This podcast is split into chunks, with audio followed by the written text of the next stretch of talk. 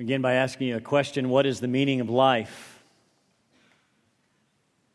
Story is told that when compiling his dictionary, the young Noah Webster traveled to the Himalayas, where he climbed to the cave of reputedly the world's wisest man. O great sage, he said, tell me the meaning of life. The sage sat Noah at his feet and with great solemnity um, commenced unfolding life's meaning. Noah took Uh, copious notes. When finished, impressed, of course, with himself and Noah's rapt attention, the sage placed a hand on the young man's shoulder and said, Do you have any other questions, my son? Noah flipped a page in his notebook and said, You wouldn't happen to know the meaning of the word lift, would you? Okay, that's two for two. I'm going to I'm going to cross that off for the third service.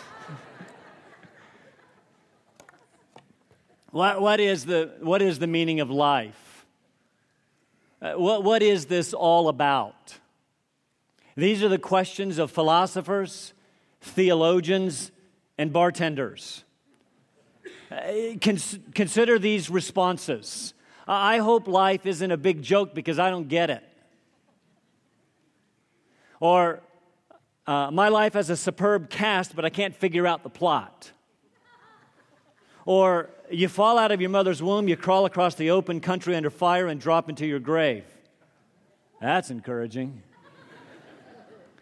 Even better, we are born wet, naked, and hungry, then things get worse. How about life is like a beautiful melody, only the lyrics are messed up? The tragedy of life is not that man loses, but that he almost wins. Charlie Brown says in the book of life, the answers aren't in the back. And then this one I, I, gave my life to learning how to live. Now that I have it all organized, it's just about over. the universe is like a safe to which there is a combination, but the combination is locked up in the safe. How about this one? Life is a series of family photos in which you keep moving to the rear until you, finally you're a, fo- a portrait in the background. That's a little stunning. Einstein said human beings, vegetables, or cosmic dust. We all dance to a mysterious tune intoned in the distance by an invisible piper. Here's, is that it? Does that work for you? What is the meaning of life? Here's one more for you to consider. You cannot connect the dots looking forward, you can only connect them looking backwards. So you have to trust that the dots will somehow connect in your future. This is deep. You have to trust in something your gut, destiny, life, karma, whatever. This approach has never let me down, and it has made all the difference in my life. Steve Jobs, in his address to the 2005 graduating class at Stanford University, I share that last one because it's been all over the internet, all over the news uh, this week with the passing of Steve Jobs. If you don't know who he was, Jobs has been the brains behind Apple Computer and all their successes the iMac, the iPod, iTunes, the iPhone, and the iPad, to name a few. I have nothing against Steve or those products. In fact, I, I own one. Several of you do, I, am sure. In fact, if you're getting ready to go from the uh, iPhone four to five, I'll take your four, or maybe iPad two, I'll take your one. Certainly don't want to do any disrespect to his memory, but in the midst of all of the adulations, rightly, rightly given him this week, he's one of the greatest innovators of all time, over 300 patents to his name. He belongs right up there with Thomas Edison. I mean, he's changed the way that we live our lives in the midst of all of those adulations is the fact that Steve Jobs was a committed Buddhist. He became so walking through India early in life. This particular religion and, and, and consequent philosophy, he says, directed his life. Here's my question In the midst of all that, well, all that I stuff, is that it? Did, did jo- Steve Jobs find the meaning of life in connecting dots in karma. Mahatma Gandhi, for example, 15 years before his uh, death, wrote these words I must tell you in all humility that Hinduism, as I know it, entirely satisfies my soul and fills my whole being. He seems to have found life's meaning. But, but, but then later, right just before his death, he wrote, My days are numbered. I am not likely to live very long, perhaps a year, a little more. For the first time in 50 years, I find myself in the slough of despond. All about me is darkness. I am praying for light.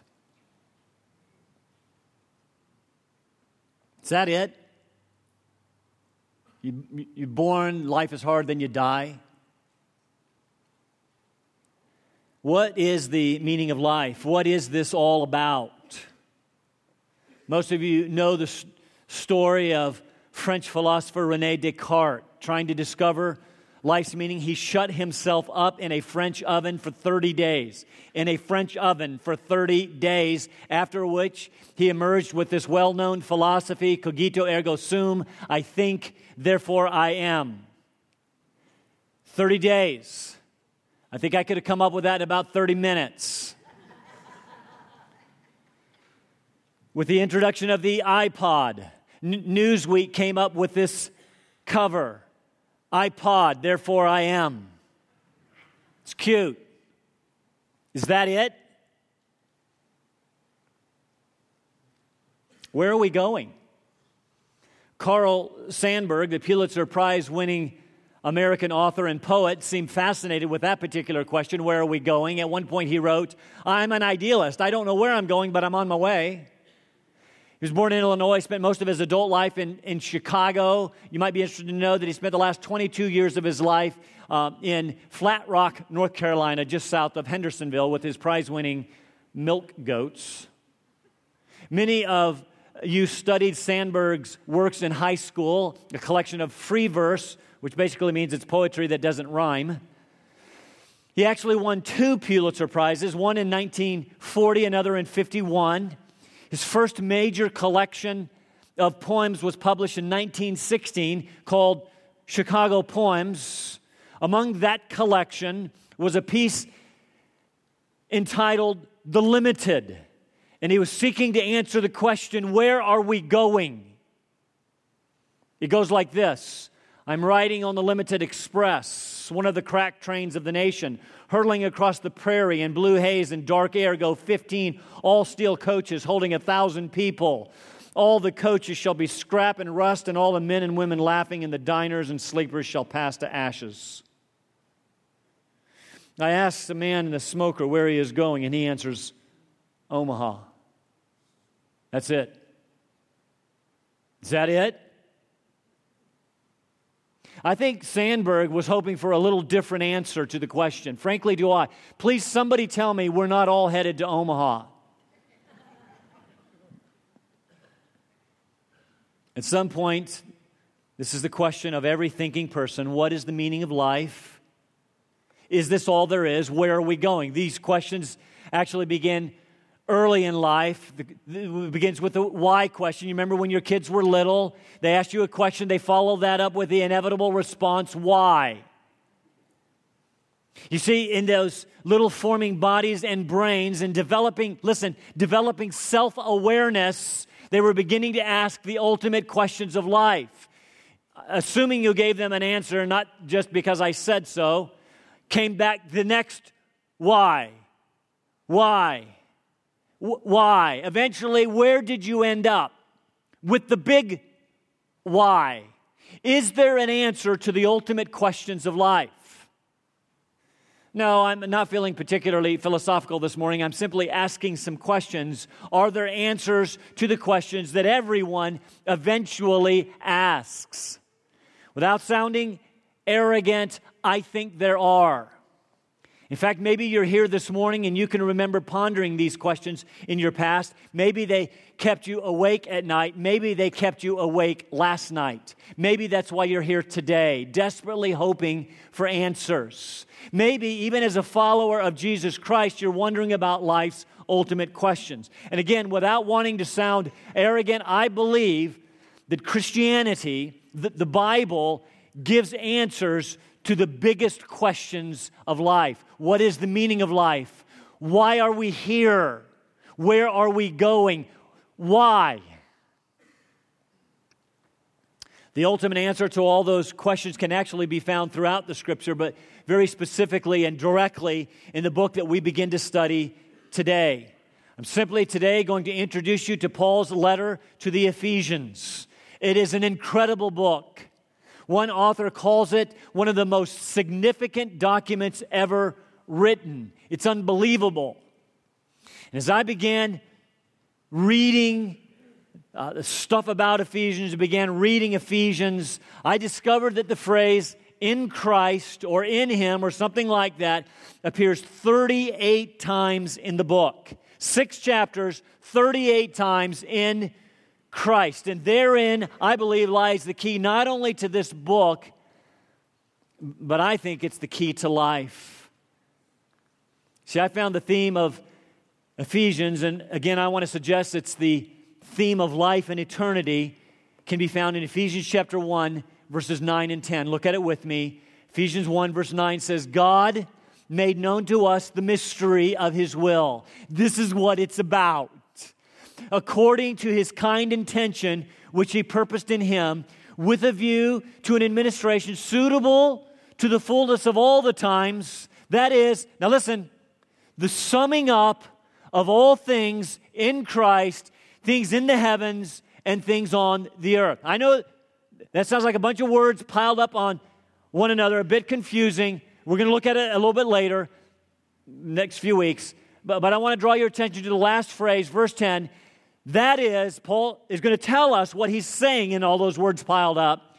He tells us what this is all about. In fact, this is suitable for all time. I want to suggest that this is the meaning of life and eternity, the ultimate answer to every why question. That is, here it is the summing up of all things in Christ, things in the heavens and on the earth. One author says it this way. Now, this is, you have to put your thinking caps on, but now, now listen. Verse 9 and 10, the stress is placed on the one in whom God's overarching purposes for the whole of the created order are included. This is what it's all about. The emphasis is now on a universe that is centered and reunited in Christ. The mystery which God has graciously made known refers to the summing up and bringing together of the fragmented and alienated elements of the universe in Christ as the focal point. All things, everything, the answer to every question is to be summed up in God's anointed one and presented, listen, as a coherent totality in Him. Life seems confusing, seems like a melody, and the lyrics are messed up. Everything can be found in Christ. Totality. I know that's deeply philosophical, but it's good. And if you like pictures a little bit better, I want you to look at the cover of your bulletins this morning. I'm going to put it up on the screen. I think Steve Colley, our communications director, did a fantastic job capturing the essence, the theme of the book.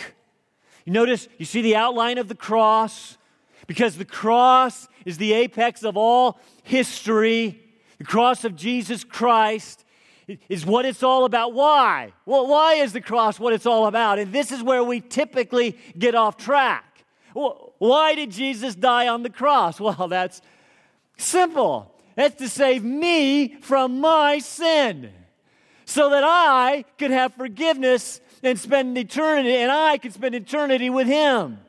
You see, the cross is all about me. To which I say, Really? Is it? You see, I believe that is a penultimate answer. It's not the ultimate answer. Look back at the picture. All things in heaven plus all things on earth equal are summed up in Christ we find the ultimate answer to the why question, the purpose and meaning of life's question in this the sum of all things is Christ. That's why, that's why we'll see, beginning next week, as Paul talks about our. See, we think it's the cross and everything is all about me and about my salvation. And we're going to see next week as we begin talking about Paul talking about my salvation in verses 3 to 14 of chapter 1 that it is ultimately, my salvation is ultimately not about me, it's about him. He says things like this this is, this is one sentence, verses 3 to 14. It's going to take us like months to get through it, but verses 3 to 14, one sentence uh, in the Greek. Now, listen, uh, it says this He predestined, oh, there you go. And some of you just derailed, right? There's that word. You know, I, don't, I knew you were going to get to Ephesians 1 and talk about that stuff. Listen, don't derail. He predestined us to the adoption as sons through Jesus Christ to himself, according to the kind intention of his will. Here's the reason, here's the purpose, here's the answer to the question to the praise of the glory of his grace. That's why you're saved. To the praise of the glory of his grace. Not enough? Verse 10, so that all things will be summed up in Christ. Not enough? Verse 12, we're still in one sentence. To the end that Here's the purpose that we who were the first to hope in Christ would be to the praise of his glory. Not enough. He's not done. Verse 14, with a view to the redemption of God's own possession. That's you, that's me, that's my salvation. To the praise of his glory. In the end, in the end, it is all about the praise and glory of Jesus Christ. Any answer that stops short of Jesus is not the ultimate answer. The ultimate answer, listen to me, the ultimate answer that you have to every why question is the glory of Jesus Christ. So that everything will be summed up in Him. Several years ago, Rick Warren, pastor of Saddleback Community Church in Southern California, wrote a book that has sold tens of millions of copies. I'm not, frankly, uh, sure about the rest of the book, but it begins with these poignant words It's not about you. You, you can stop right there. He got that right. It's not about us. The universe may come as a shock, does not revolve around me. It's all about Christ. Westminster Shorter Catechism asks the question this way What is the chief end? What is this all about? What is the chief end of man? The chief end of man, here's the answer, is to glorify God and to joy Him forever. It's all about Him. I sometimes say it this way there are two immutable laws in the universe that you must remember to get along in life. Here they are. Number one, there is a God. Number two, you are not Him.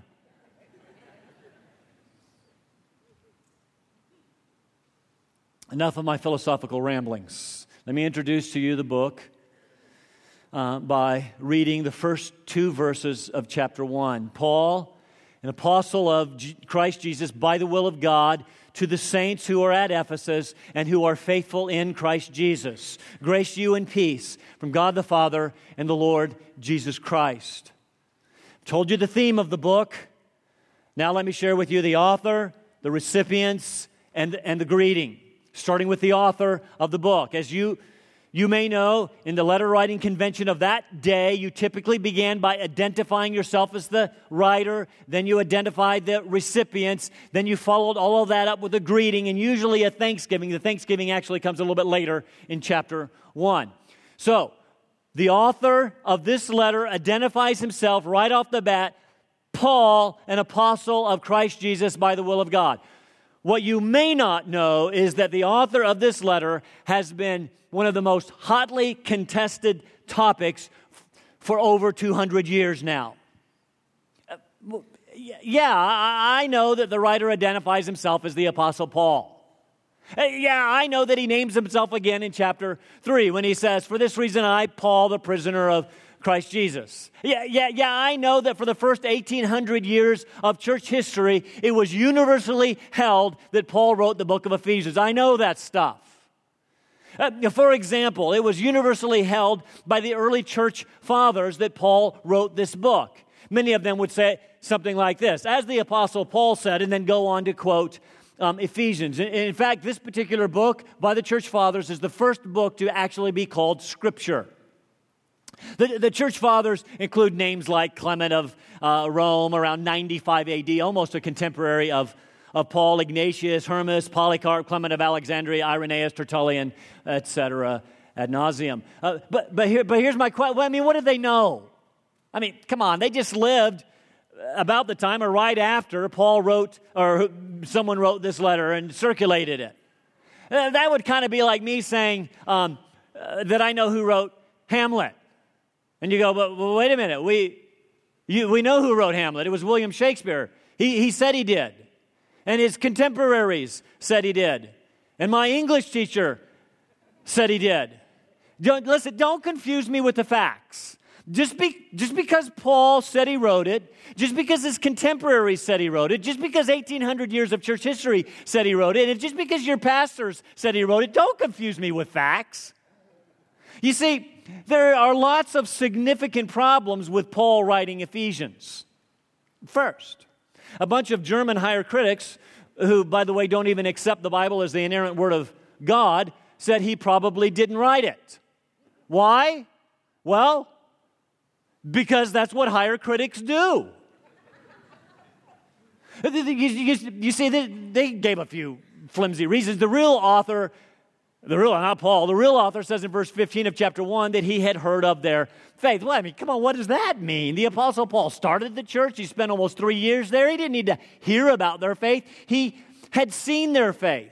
But never, ne- never mind that he'd been gone for a few years now, and he probably meant that he heard he, he continued to hear about their faith in Jesus. Don't, so what? Don't confuse me with facts. Uh, the, the, the, letter also, it just seems too, in, too formal, too sterile uh, for a guy who knew the church in Ephesus. I mean, he spent a lot of time there. Did, did, you, did you know, um, for example, that there is not a, not a single personal greeting in the book? Not, not one. I mean, did he know these guys? I mean, we just finished the book of Romans for those of you here, and he and Paul was never even in Rome, and he he greeted 26 people by name. So so what's the deal here?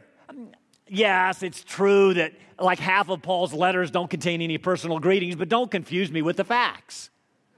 Uh, did you know that there are lots of words that, that Paul uses in Ephes- or this author uses in Ephesians that Paul doesn't use anywhere else? There are a full 41 words in Ephesians that, that don't appear in, in any of other, uh, Paul's other letters. Kind of like Galatians, which nobody questions the authorship of Galatians, and there are 35 words in that book th- that he doesn't use anywhere else. But hey, who's counting? Don't confuse me with facts. On and on the arguments go that make absolutely no sense. They say that Paul's Paul writes about things he didn't cover in his other books. So? I mean, that's why we have 13 letters written by Paul, so that we have a well rounded theology and teaching. Yes, there are some, some new and different teachings on familiar truths. By the way, you'll remember this is one of the reasons that we're going through Paul's letters in the order that he wrote them, to follow his life and ministry as recorded in the book of Acts. I mean, we know, for example, that he founded the church in Ephesus. Was a prominent port city uh, in the Roman. Um, uh, it was a Roman cap, uh, capital of, the, of, the, uh, of Asia Minor. And we know that he founded at the end of his second missionary journey. You can read about that in Acts chapter 18. Ephesus was, was a very large city, it was third only behind Rome and Alexandria at the time. Uh, uh, we, we know that, that in Acts chapter 19, during his third missionary journey, he spent over two years in Ephesus. In fact, his ministry was so effective uh, in Ephesus uh, that he caused real problems for a cult there, uh, the cult of Diana or, or Artemis, the goddess of the Ephesians. See, there was this huge temple to, to Diana there located outside the city wall. This thing was huge, like the size of a football field. It was considered one of the seven wonders of the ancient world. There were lots of silversmiths that made their living by selling little idols uh, uh, of Diana. But, but because of the gospel that Paul, Paul brought, people weren't buying the idols anymore. So there ended up being this big riot, and Paul had to leave the city. He, he, he left there and went to Corinth, where he stayed for four months, and he wrote the book of, of, of Romans. And you remember that at the end of the book of Romans, he said he was on his way to Jerusalem to deliver an offering there. In fact, he, sets, he signs off of Romans, gets on a ship, heads to Jerusalem, stops in Miletus, among other places, and calls for the Ephesian elders to come and, and meet with him. That's in Acts chapter 20. Then he goes on to Jerusalem, delivers the offering, and then he's promptly arrested, presumably for bringing a Gentile into the temple courts. Well, the, the rest of the book of Acts tells us how he spent his, some time in, in jail in Jerusalem, but, but then a, a plot to assassinate him was uncovered, so they transferred him to, to Caesarea, where he spent a couple of years. He got tired of that, so he appealed his case to, to Caesar uh, as a Roman citizen. And so they transferred him again, this time to, to Rome. Uh, you may, may, remember that it was on his way to Rome that he was in that famous shipwreck. You can read about that in Acts 27. But, but finally, when he gets to Rome, he spends two years there from about 60 to 62 AD. And it was while he was, well, I'll say imprisoned, he was actually under, under house arrest there, that he wrote the so called prison epistles. And there are four of them Ephesians, Philippians, Colossians, and Philemon. In fact, if you compare Ephesians, Colossians, and Philemon, you'll find that they were likely written about the same time and all delivered um, by a guy named Tychicus. But, but, but that's a little bit of the history, but back to authorship. I mean, if, okay, if Paul did not, I know it says it did, but if Paul didn't write Ephesians, who actually wrote it? Aha, someone claiming to be Paul. It's called uh, pseudonymity. Uh, that, that is um, someone claiming to be someone more famous uh, writing the book. It's kind of like a ghostwriter, I guess. It's said that this was a very common practice during New Testament times, and it was. But the problems I have with that are, are, are, manifold, but let me suggest just a couple. First, the letter says it was written by Paul. If that is a lie, if that's false, how can you trust anything that's in the rest of the letter? Not only that, consider Paul says later in the book that Tychicus, who's delivering the letter, is going to tell you about what's going on in my life. And see, the people who say Paul didn't write it say actually somebody wrote it after Paul died. And then he writes, and, and Tychicus is going to tell you what's going on in my life and Paul's life. So, what's Tychicus going to do? Show up and say, Well, since Paul's dead, let me tell you what's going on. He's kind of lying underground and remaining very still. Uh, I mean, what? Um, second, trust me, trust me when I say, done lots of reading on this, the pseudonymous writings, while they were common back then, the, the early church, if it, um, there, there's no evidence, not a shred of evidence, that, they, that these kinds of writings were received by the church. In fact, the evidence shows that the early church, if they knew that it was a pseudonymous piece, someone claiming to be someone else, they rejected it outright. They got rid of it. The point is, the early church didn't know it was pseudonymous, that is, not written by Paul. Uh, and it wasn't until a bunch of guys were sitting around trying to come up with something in the 1800s who decided they knew more than the early church. One other quick point I have a commentary on the book of Ephesians that is almost 900 pages long. Can you imagine how long we're going to be in this book? 900 pages. And, and the writer is my kind of guy. His name is Dr. Harold Hoehner. He's a professor at Dallas Theological Seminary. I say he's my kind of guy because he likes to count. I mean, the, the introduction, over 100 pages, uh, uh, he, there are numbers all over the place. He, he, counts the number of words that there are, 2,200. Uh, he, I mean, uh, how many um, uh, uh, uh vocabulary words, 560. He gives me all of those things that I really like. And in one place, again, in his over 100 pages of introduction to the book of Ephesians, he quotes a liberal scholar named Brown as saying this. A fair estimate might be, he's quoting Brown now, a fair estimate that it might be that at the present moment, 80% of critical scholarship holds that Paul did not write Ephesians. And so Dr. Hoehner immediately thought, hmm, is that right? And so then he did a little investigation, and for the next 10 pages in the book, he has a chart. Now, first, he points out that before 1800, everybody said Paul wrote Ephesians. But then he said, 80%? Let's check, the, let's check the numbers. And for the last 200 years, he listed 279 scholars over the past 200 years, and he totals them, and it is nowhere near 80%. It's not even half of 80%. It's 39% of nitwits that think that Paul didn't write the book of Ephesians. The, the point of all of that is this don't believe all of that liberal garbage that you hear. Uh, listen, almost anybody can make up statistics to support their position. After the first service, someone came up to me and gave me something, a, quote from Mark Twain that says, There are three kinds of lies lies, darn lies, only he didn't say darn, and statistics. Don't listen to that stuff. Paul is the writer. He's the apostle of Jesus Christ. He was called and commissioned with a message by Christ to the Gentiles. You read about that in Acts chapter 9. Notice Paul did not assume the position. The, he did not uh, take on the authority as his own. It was by the will of God. Which brings us very quickly, and I'm almost out of time, so I'm going to kick it up a notch. Um, the recipients. We looked at the author, now let's look at recipients. Guess what? It's going to come as a bit as a shock to you, but this is also highly contested. Look at it with me. To the saints who are at Ephesus, who are faithful in Christ Jesus. Your Bible may have a footnote by the words at Ephesus, and if you read the note, it will tell you that the words at Ephesus are not in the oldest reliable and available manuscripts. In fact, it's either three or five, depending on what you count as reliable.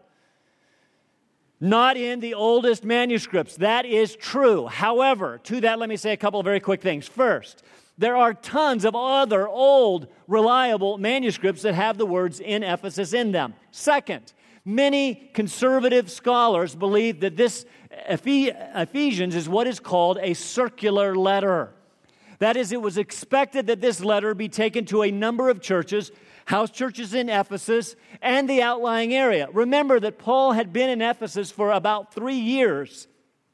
He no doubt started churches of which we have no record um, in the outlying areas around Ephesus. That's what he did. And it is surmised that it was expected that this letter be read there. Again, most scholars agree it was a circular letter, that there were copies maybe that did not have the name in Ephesus um, uh, in it, but it was certainly written to Ephesus. Now, Paul calls them saints. That means holy ones.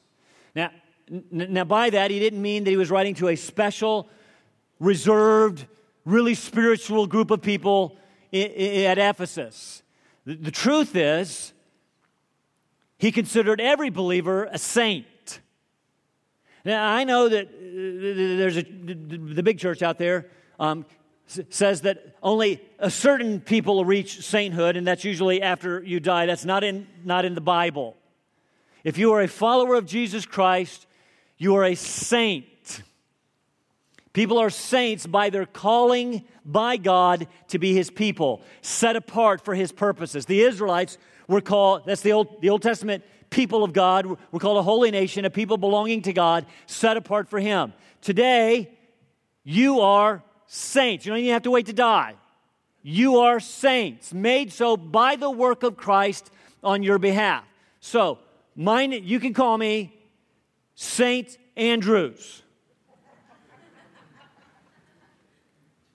Last Monday, I was driving. I think I was in, I don't remember exactly where it was. It was in Columbia, South Carolina, I think.